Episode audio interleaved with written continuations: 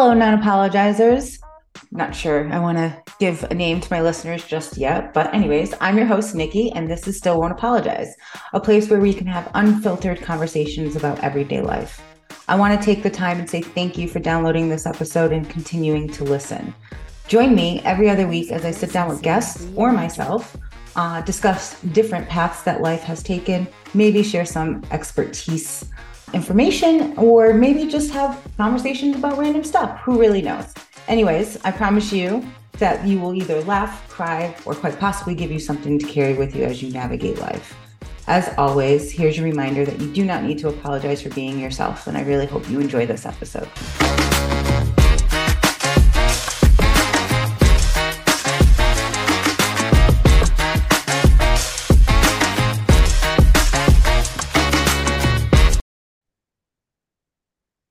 Everyone, welcome to Still Won't Apologize. I am here with uh, author Aly Bird. Aly wrote a book that is essentially a roadmap for anyone that is a support person to somebody who is dealing with grief in their life.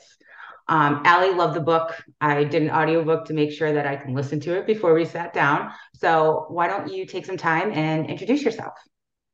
Yeah. So thank you so much for having me on the show. Um, again, my name is Aly Bird. I am a coach, a therapist in training.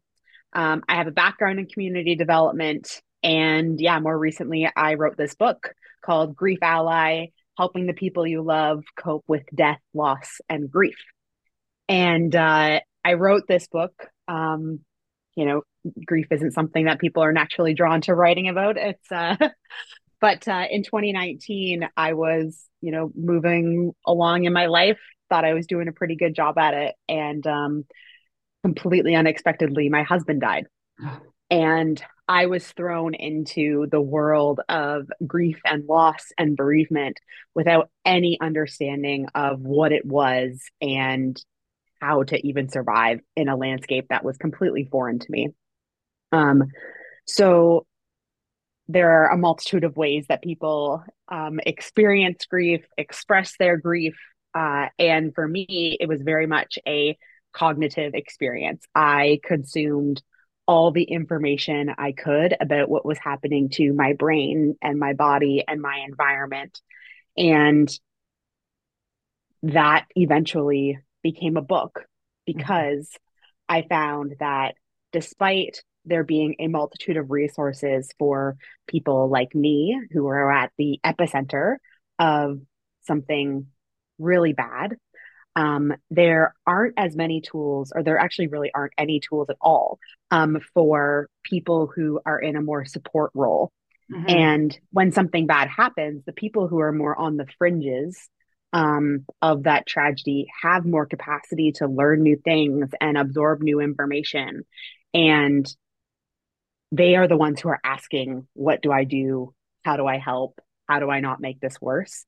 And my community did a really, really great job, um, despite being afraid, despite making mistakes.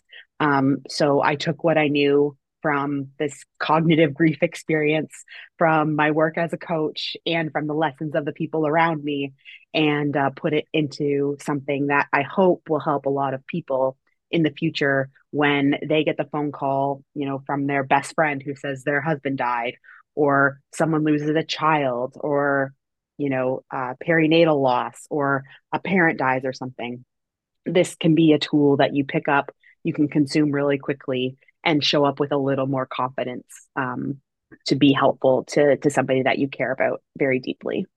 I love that. Um, I have to honestly say, I wish my husband's mom passed away when we originally like just started dating, three months in, and I mm. wish I had something like this to kind of navigate it and there were so many points in the book that I that resonated with me. And I think my favorite one was, uh, and I have a note because I wanted to make sure I talked about it, mm-hmm. was grief is not a problem to be solved. So I am very much a problem solver, solutionizer. I don't know if that's the word, but I love that word. If it is not a word, it's, it's a, a word, word now.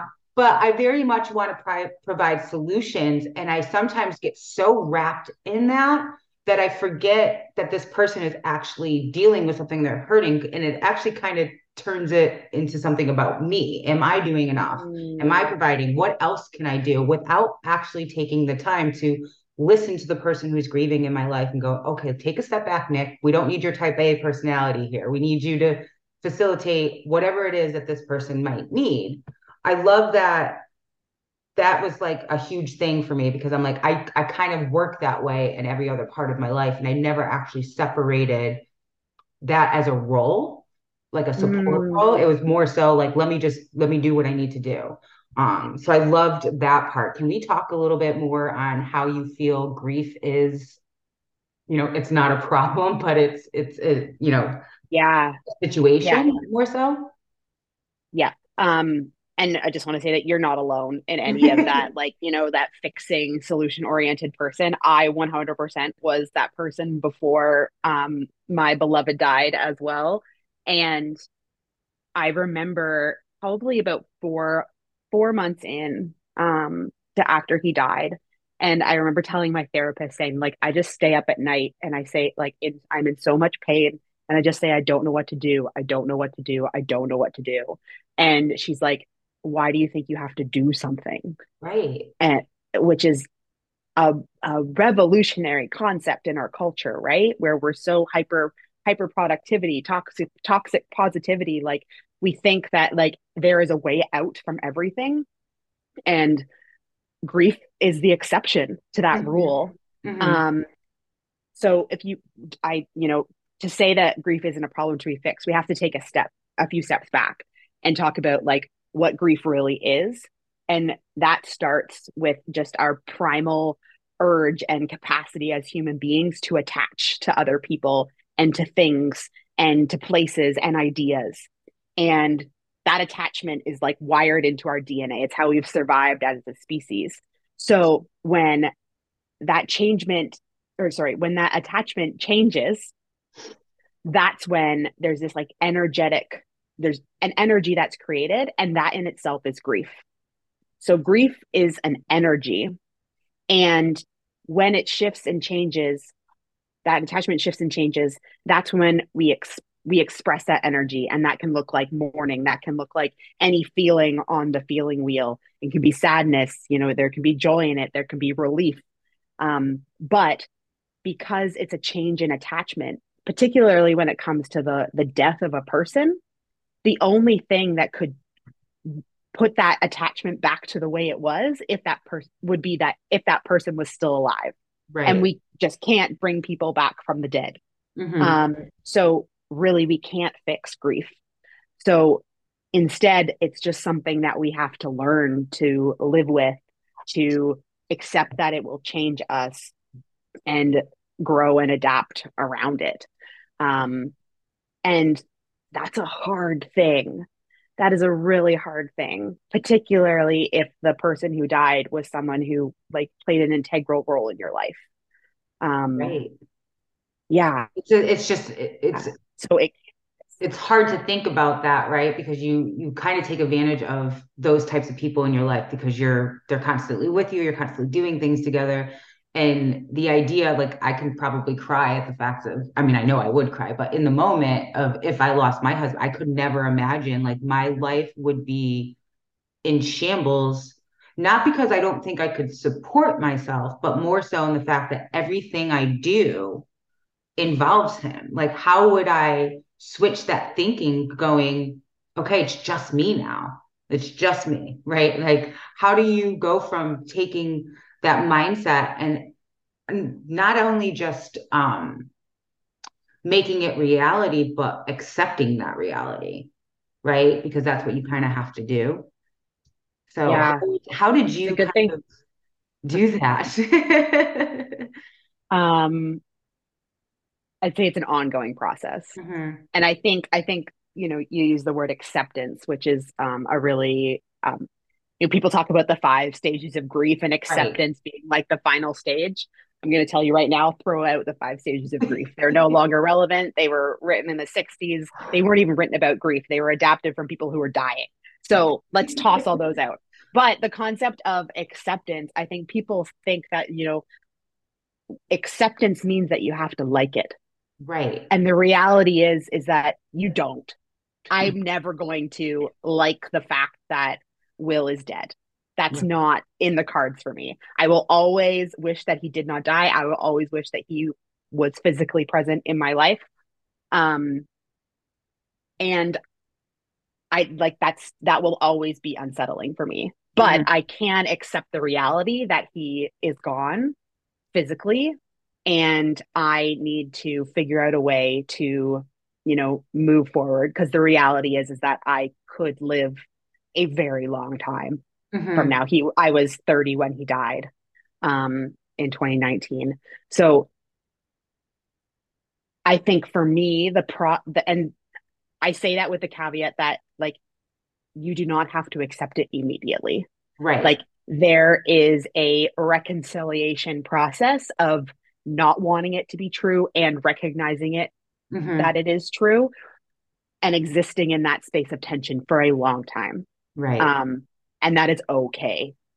Um I think the concept that I love about your podcast is like being like unapologetic about things. Mm-hmm. And I think one thing that really gets in people's way is trying to navigate grief as if there is a roadmap for it. But grief is so unique to every human being that it's impossible to give someone a roadmap. Right.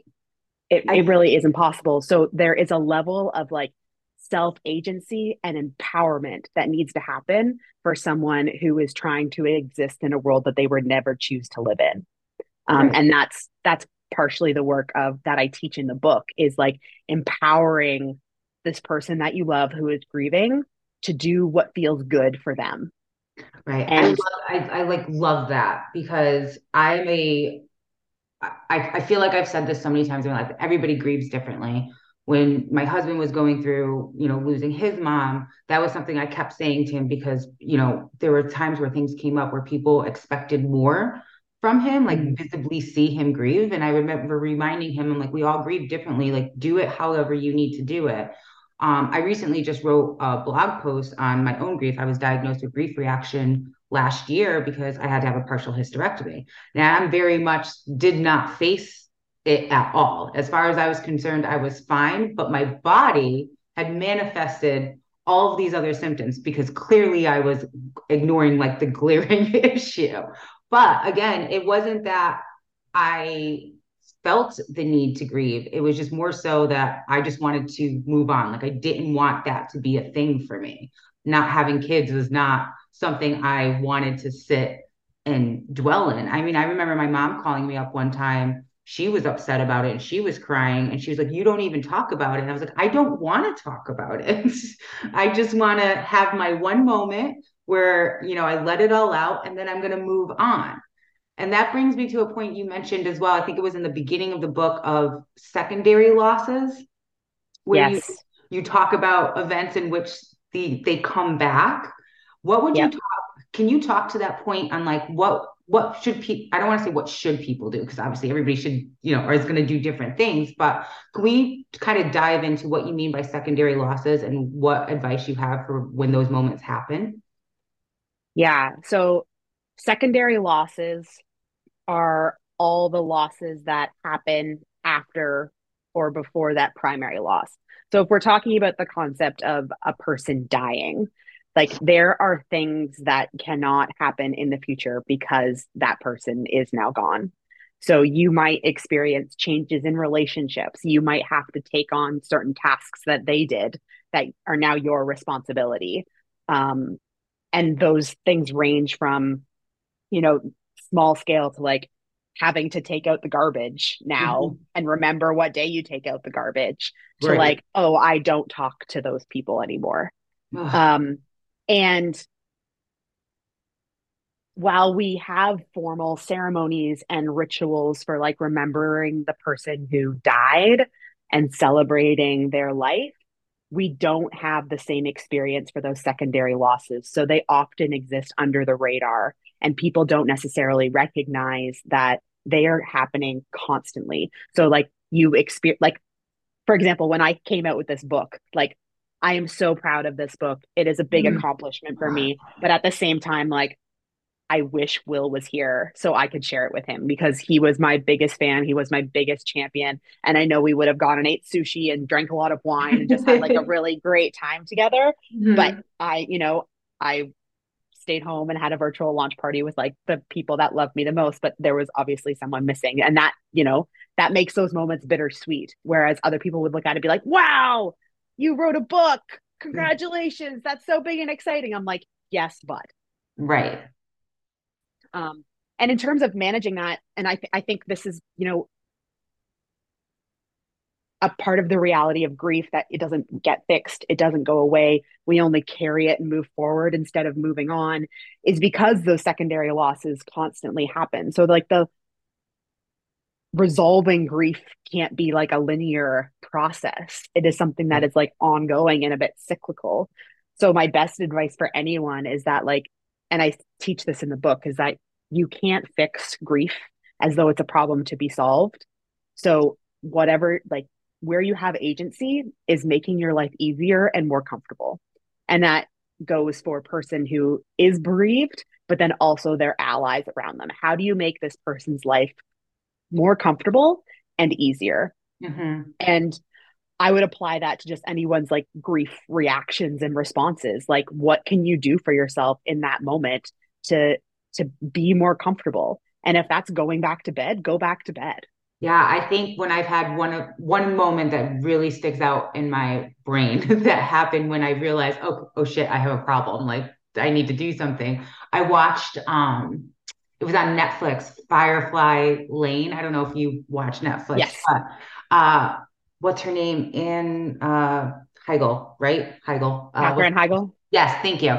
Um, she experiences a miscarriage and she goes to work. And for whatever reason, that particular scene, I've never cried or never felt any like emotion towards that in anything else that I've seen or read. But for whatever, it was shortly after I made the decision to have the surgery and I lost it. Like my husband came home, I was in a fetal position bawling my eyes out. And I was like, I don't know what's wrong with me.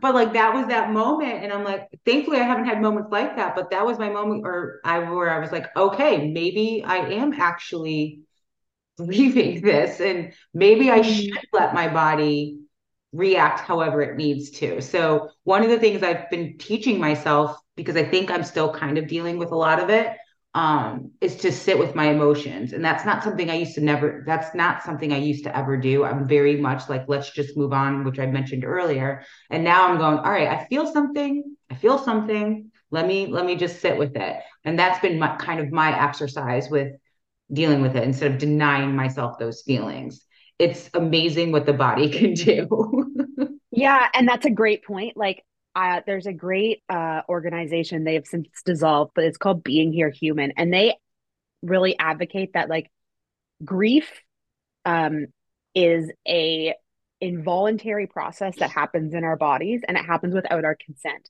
But it is the same as like it is not a feeling akin to like child uh, birth is mm-hmm. not a feeling, right? Right. But our body knows what to do.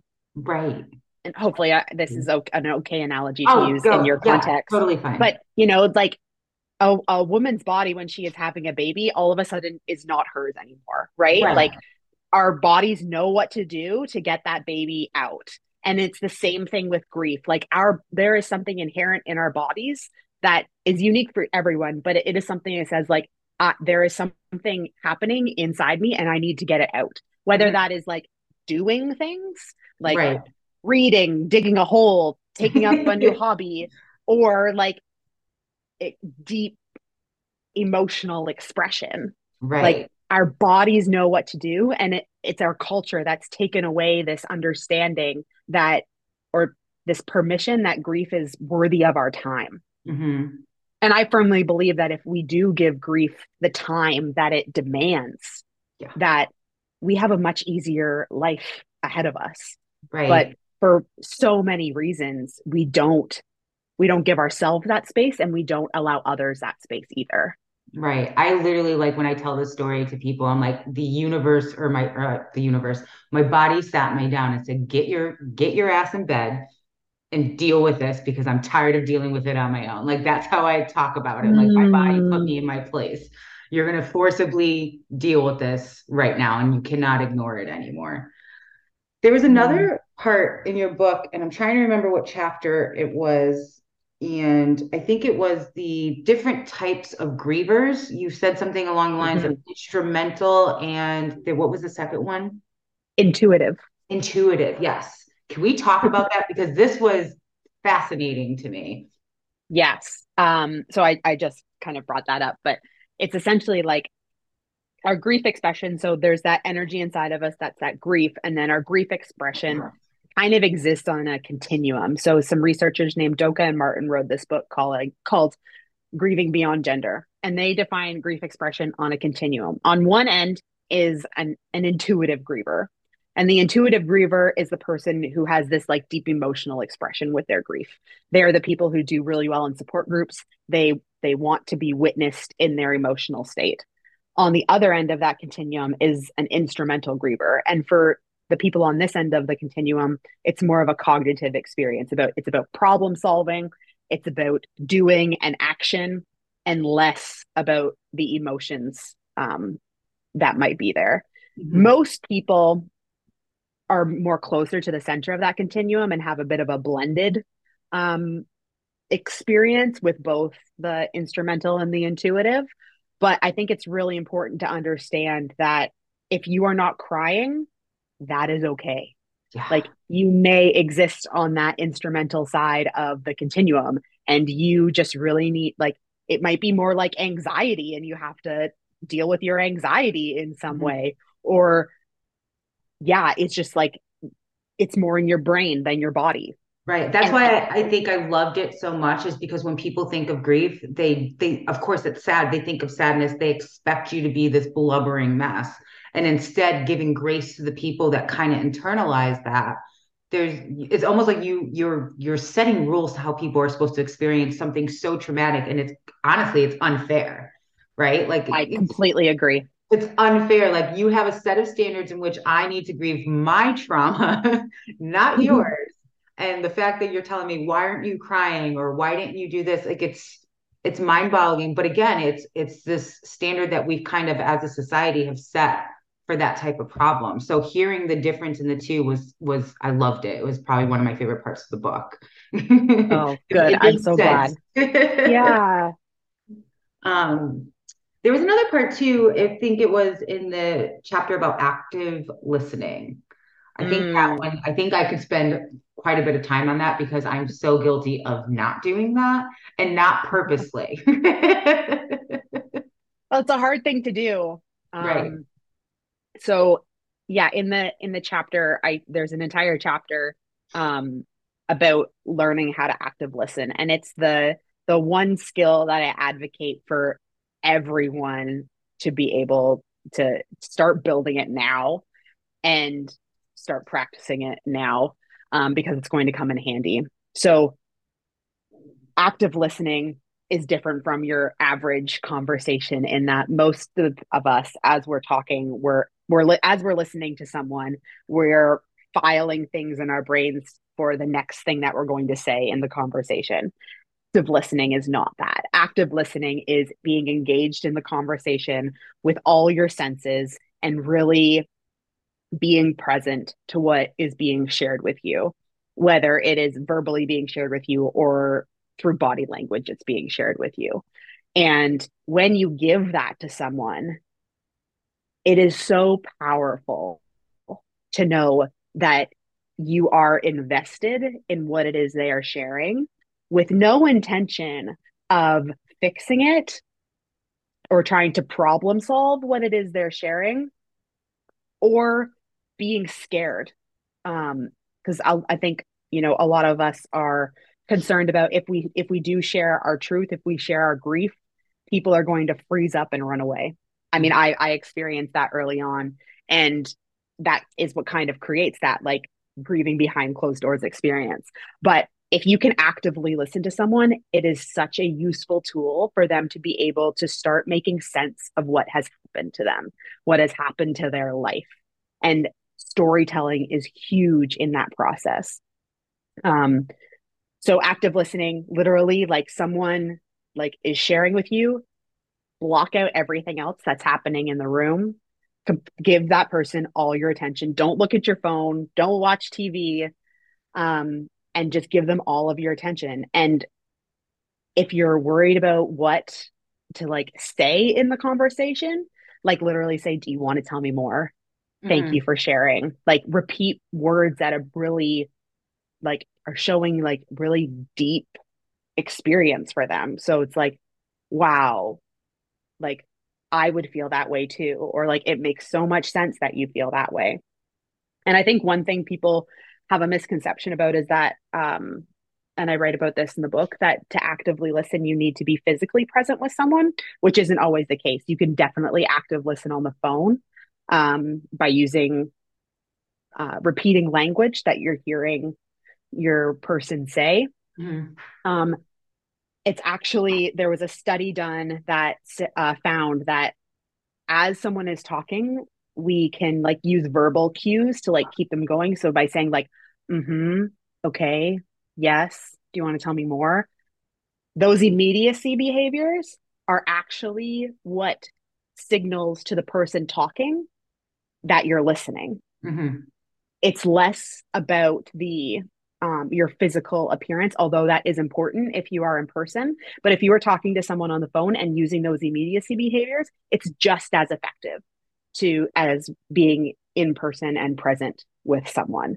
So when there's a lot of advice that gets thrown around after someone dies about like don't disappear keep showing up that doesn't mean that you have to be like knocking on their door like right. every other day like you can be present and you can continue to check in and you can be useful through text message on the phone facetime you don't have to like be physically in the room with them every day right you mentioned um earlier i think in what you were just explaining about um, how people actively listening or or not being or running away.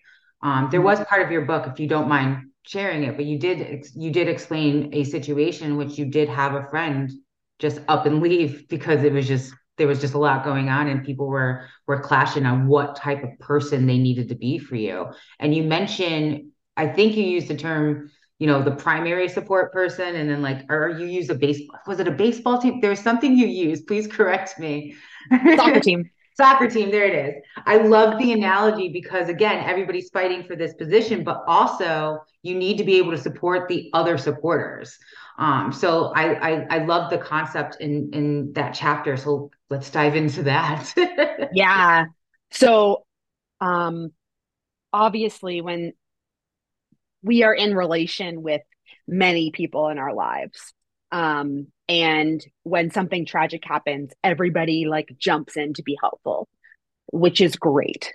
Um, it feels so good to feel loved and taken care of when something bad happens to you. The reality is, though, is that there is a lot of people um, wanting to do that job. And I think you know, in situations even like if the death was like unexpected or sudden that you know everybody's nervous systems are heightened. So there is a beautiful um, environment here for conflict to brew. Mm-hmm. um, that happened in my case. Um, there were just so many people that wanted to help me and they weren't engaged with each other in meaningful ways so conflict erupted. Um, but what I advocate for is let the person that you are trying to help be like be the leader. Let them be the expert. Ask them what they want and then respect that. That's the the best thing that you can do. Don't assume that you know better. Mm-hmm. Like assume that they know themselves best and empower them to say like this is what I need and know that you they will you will always love them unconditionally mm-hmm. no matter what it is that they need. That's the first thing. Second thing, we all have our own strengths and assets. So if you are not someone who is going to like be the like meal train leader, the person in the kitchen, that is okay. You do not have to be great in the kitchen. You can be an expert note taker. You can be the person who knows the legal system. Like mm-hmm. use your own strengths and assets, recognize what you're good at, recognize what you're not good at. And then recognize that you were on a team.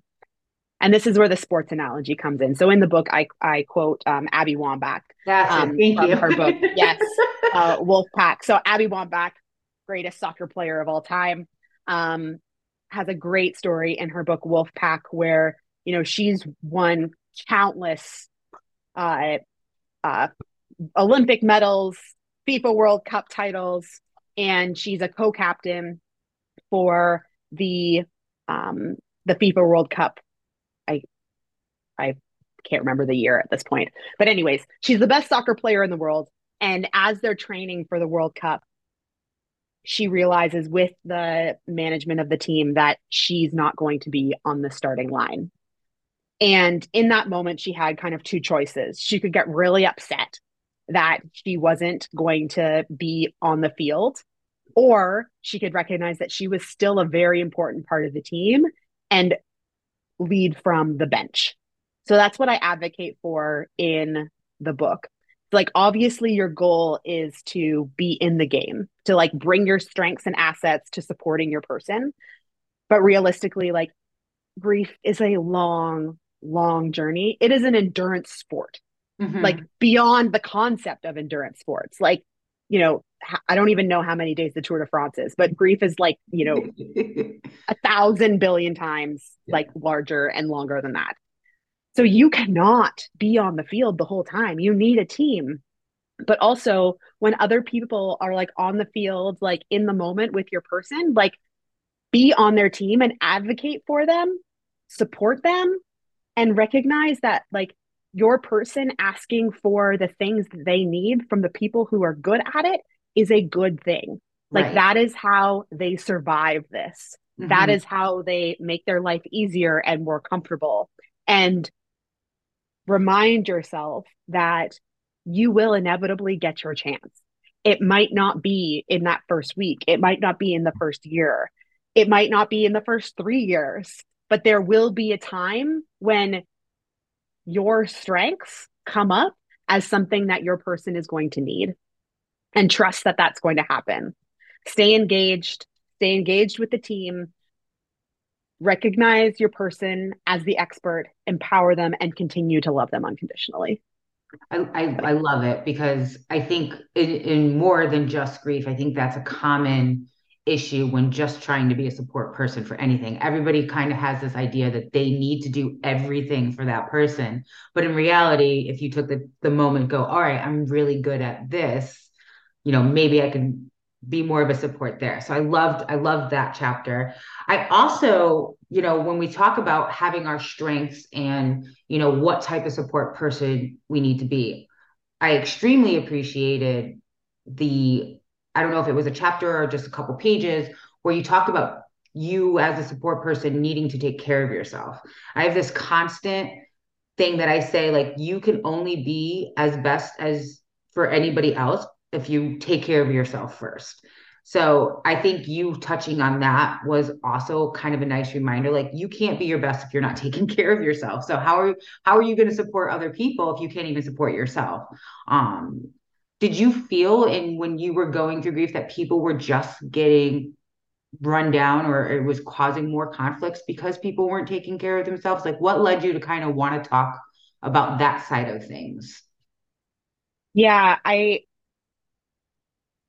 my interest in making sure that people took care of themselves too is so um will died in a hiking accident and i like being at the epicenter of that tragedy, I was in shock for a really long time. Mm-hmm. And my go to trauma response I have learned is to fawn in a crisis, which means that I attempt to please people. I look after everyone's needs and I shut down.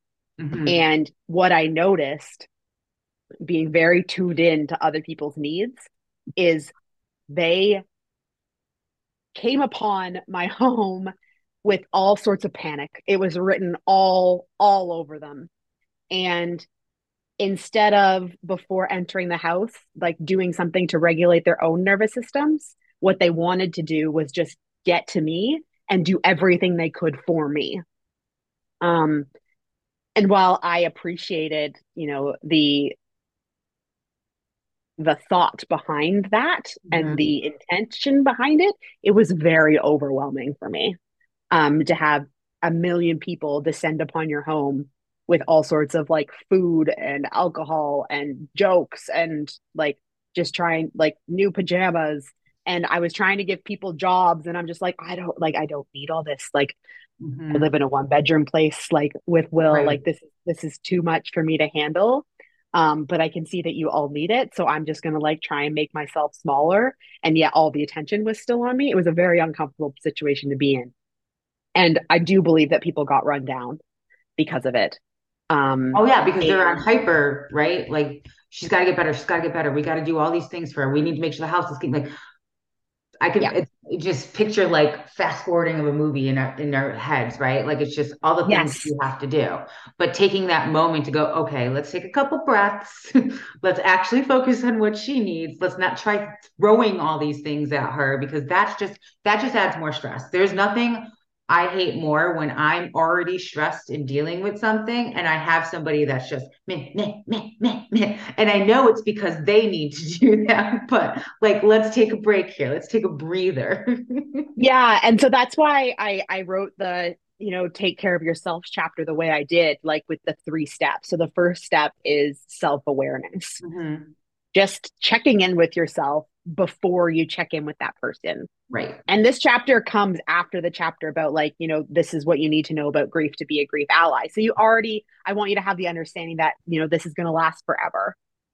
There is going to be more than one loss. Mm-hmm. Um this is this is how different people grieve. And so with that understanding, take a step back, like do a bit of like a self scan, being like, how am I feeling in this moment? Is this bringing up grief for me? And I think it's re- like just taking that breath and is a really useful tool to be like, okay, this is, a, I'm making this about me, or like I am feeling these things and giving yourself permission to feel those things. Like it's nothing, there's nothing wrong with right. a loss. Well, because there's probably for you. Yeah, I was probably gonna. I was gonna say sorry to interrupt, but there's also probably a, like I think you just said it is you're probably grieving in some way, shape, or form. If you're that close to the bereaved, you probably yeah. are also dealing with some type of grief on your own. And if you're so focused on the main person in the story, right, yep. you're not giving yourself time to process what just happened. Exactly, exactly.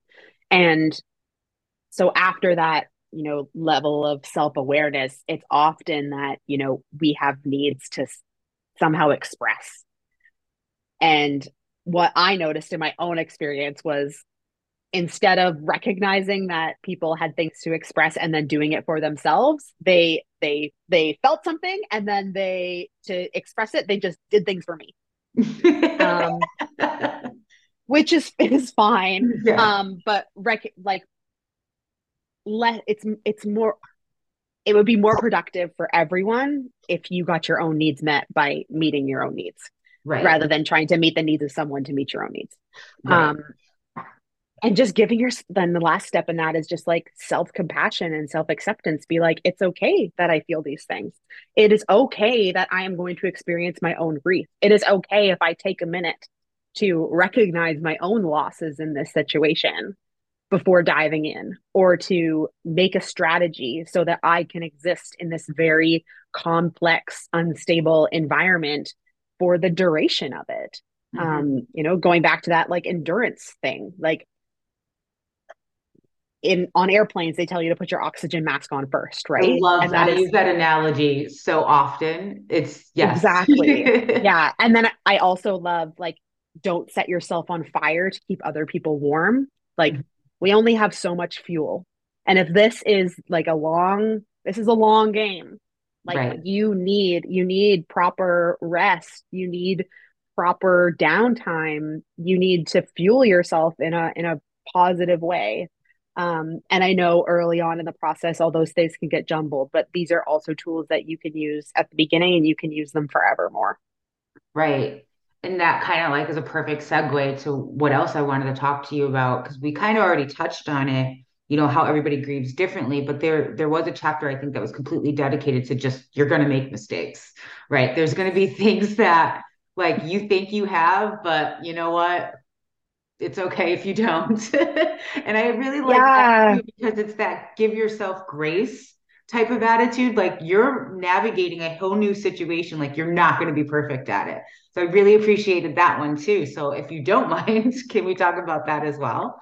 Absolutely. So I think, you know, we we have uh uh we're afraid to make mistakes in our culture. There's a lot of perfectionism like happening. And in grief support, it is impossible to be perfect unless you are not close enough. So I advocate for changing of like your mindset. Like if you are not making mistakes, you are not doing grief allyship right. If you are making mistakes, you are showing up in the right ways because that means that you are being vulnerable enough to like get close to the situation to learn how to do it really really well mm-hmm. um and because mistakes are inevitable like let's figure out how to recover from them and that's what the chapter is really about so one step one when you, when you make a mistake like get off the shame and blame roller coaster as fast as possible I am a person like I am prone to rumination in my brain. I will replay the oh, things God, that I too. like all those embarrassing moments. Like at night, they just come back.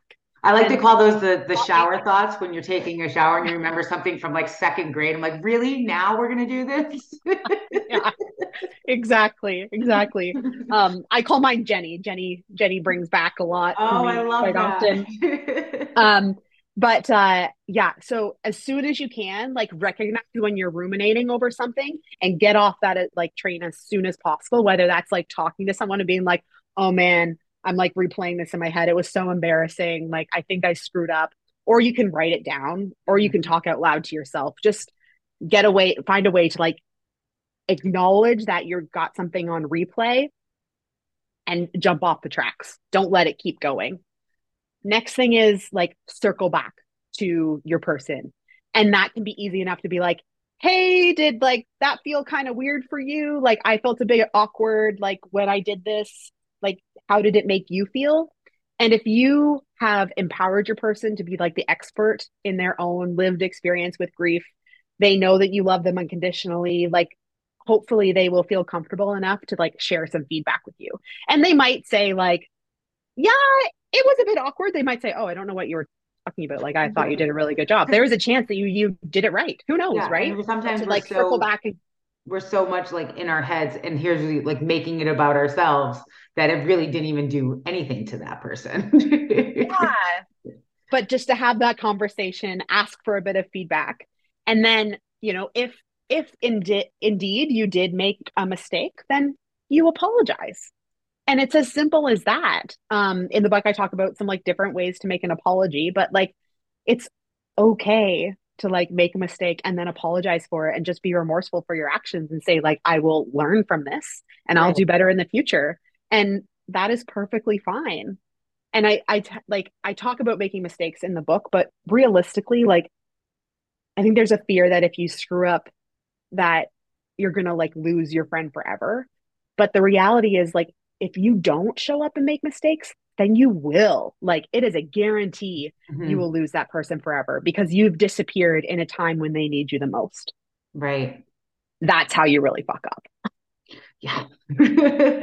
um, my other thing I wanted to talk to you about, because what I also think was so great or is so great about this book is when you think about grief or when you think about when somebody has a tremendous loss, our brains immediately go to food and gifts right? Like mm. need to, I could think of a hundred times. I'm like, guys, I have some, you know, an idea. We can send them food, and then next thing you know, they have like 900 platters of food everywhere. So this was kind of a different thing. Like part of me wants to be like, the next time that you know anything happens, I'm going to buy this book and just give it to people. I'm like, here, that's what you're getting from me. like no more food, right? Because and it's food, and then I think you also have um, a chapter where you talk about like poetry and like all these different types of cliches, right? And I think yes. Because as a society, that's literally just what we're taught to do. And there are these old, like traditional ways of handling things. Because if you think from a generational standpoint, we didn't talk about our feelings, right? So it would be here's a card with some money in it. Here's a platter of, you know, green bean casserole. Sorry for your loss. Like, yeah. I think, I think the focus of that is what you're doing is changing that focus of how you're there to support people. It's nice to, don't get me wrong, it's nice to provide a gesture in which you when you don't know what to do, but sometimes it's like, all right, guys, it's a it's a little much. yeah, and I like you know, I don't want to give the casserole the bad rap. Like I like a las- I love lasagna. I'm not gonna if, at right now if someone dropped off lasagna at my door, I would gladly accept it. So I wouldn't have to like cook for the weekend.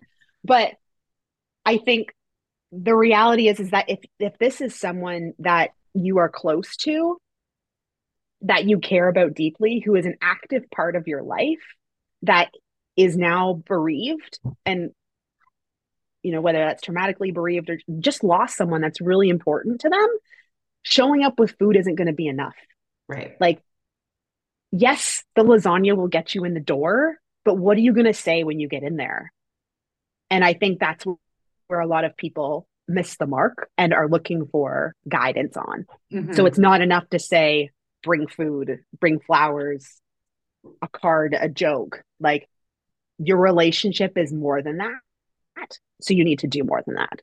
Right.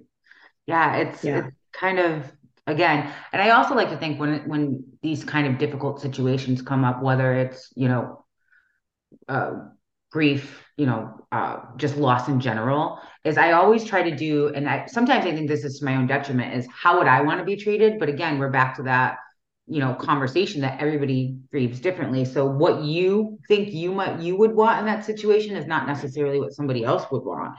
Um, and I think what you did honestly is just a beautiful thing. I think I really do because I I like I said, I've had my first hand of being a grief supporter and having something like this would have been so helpful at the time. But I also want to say that some of those traditional things that we talked about, like you said, they will get you in the door. Um, but I also wanted to kind of add to that, besides that point, there are people that I know that have lost, right? And because I'm not that close to them, I don't necessarily know what to do, but I want to just let them know I'm thanking them. So some of the times I'll just do, a quick text. Hey no you know i know you just went through a whole bunch of stuff. If you ever want to talk i'm here. And something just as little as that. And i've noticed there are people that i probably haven't talked to in months but once i reach out to them they're talking to me every day right? Because mm. now it's my turn as you said now it's my turn to come come into play. Yes exactly. Yeah, yeah. get off the bench. I'm ready for you now. Yeah yeah. Yeah. so when it came to writing this, now I understand why you wrote it. Do you feel that any part of your healing journey um was this book contributing to that you think? Did it give you kind of a little bit of healing? I know you're not 100% going to ever be fully healed from it but do you think this was kind of a way of exploring different options to kind of heal your heart in in all of this? Yeah absolutely. Um you know i talk about like like comfort and ease mm-hmm. like this this project um definitely like gave me purpose um through the first like 3 years and in the moments when I just like sat down and like got to be creative with all my sticky notes and like the mm-hmm. writing and that sort of thing and and thinking about Will and that moment that I lost him and like all this stuff and the stories of the people who you know, did a really good job, like that brought me so much comfort. And it was something that I could dip back into, you know, continuously. Um, and it really was a joyful process. In fact, like that was only the only way that I would work on it is when it was bringing me joy. If I wasn't, if I would had no joy, I, it sad. Right. It um, probably would have been a different book. yeah, exactly. You know? And it's also like, um, I talk about this in the last chapter of the book, how shame or the risk of shame is really a threat is a threat to people who are bereaved um, because often people can't sit with us and the pain or just the in remembering the people who have died because we have this kind of like death adverse culture.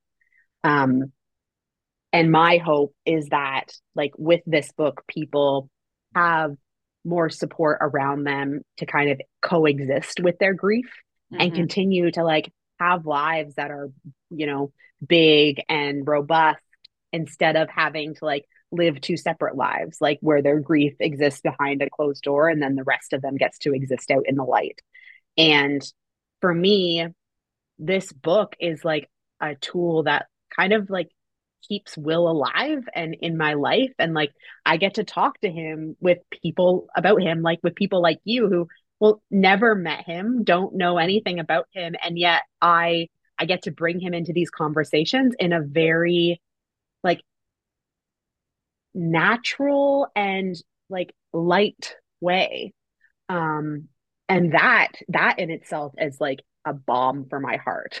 right. Right? That like I don't have to sit here and be like like there's a part of me that you don't know about that is so significant. Mm-hmm. Right. I remember in the early days, like just being out anywhere and like meeting a new person. And I'm like, you don't know Right. You don't know what I have lived through. You do right. not know what I am carrying right now. You do not know what it has taken for me to exist outside my bedroom today. Mm-hmm. And now I get to like, obviously it's a little easier for me to like get out of bed in the morning, but like I I get to exist in this this full breadth of my human experience.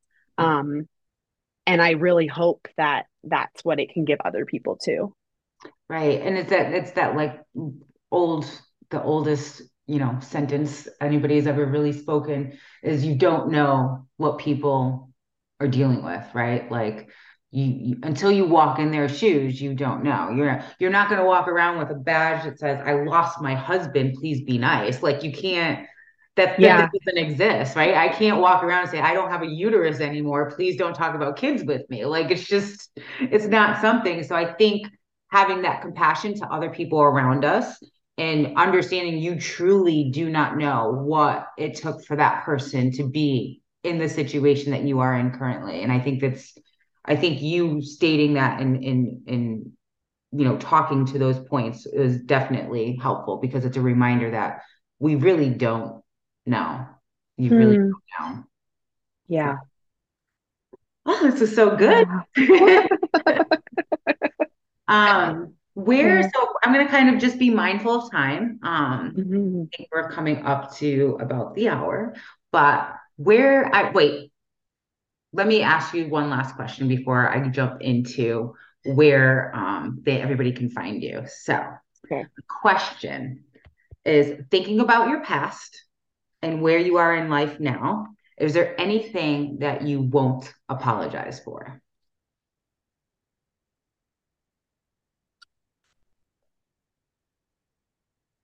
you know you gave me this question and i i have i have thought long and hard um, about the answer. And uh i think i won't i won't apologize for how i am moving forward with my grief. I love that. That's so great because you are moving forward and this is you have given back something so special to the world out of something that you've been through and I, I really hope you know that this was it was really it was really nice to read like it was refreshing and it was a reminder is not just for grief in my life but for me all the different things as a support person that i can carry on through other situations and i really hope i do so thank you so much for writing this book it was truly wonderful oh, so. oh you are so welcome Thank, you for reading it. of course. Uh, I didn't want to hop on here without knowing what to talk about. and honestly, I don't think we've ever, out of all the women that we have interviewed, me and my, you know, my old partner had interviewed in the past, I don't think we ever really talked about grief. All of these women have some type of trauma or some type of, you know, you know horrific thing happen to them because grief isn't only you know losing somebody it's it's the it's the idea of loss and yes. we never really talked about those grief moments, right? We talked about mm. how they healed themselves. We talked about what they did to kind of move through it, but we never really focused on the idea of grief. So this was when when we talked on Instagram, I was like, this is perfect. Like I'm I can't wait to talk about it. I'm gonna read it. So Oh, that's wonderful. It has been lovely chatting with you. Nicole. Oh yeah, I enjoyed this. Um, so for everybody that is listening, where can they find you? Um, give them your little elevator pitch. Yeah, so you can find me on social media at the Aly Bird. Um, you can check out my website, alybird.com. Um, alybird.com slash book will give you all the links to buying the book, whether it's on Amazon or Barnes and Noble, um, Indigo if you're Canadian. Uh, and uh, yeah, if if you love the book, if you have feedback about the book, I would love to hear from you. Um, so reach out on any of those platforms, write a review um, on Goodreads. And uh, yeah, I'd love to know if it made an impact. Great. Well, this was wonderful. Um, your episode will be up. You're going to be my first one. So this will be up shortly. Yay. Thank you for being making this so easy to like talk through by myself because sometimes I feel like I don't, it's too much. so, oh, you did great. This is great. So great. cool. All right. Well, on that note, uh, we'll talk later, everyone. Bye.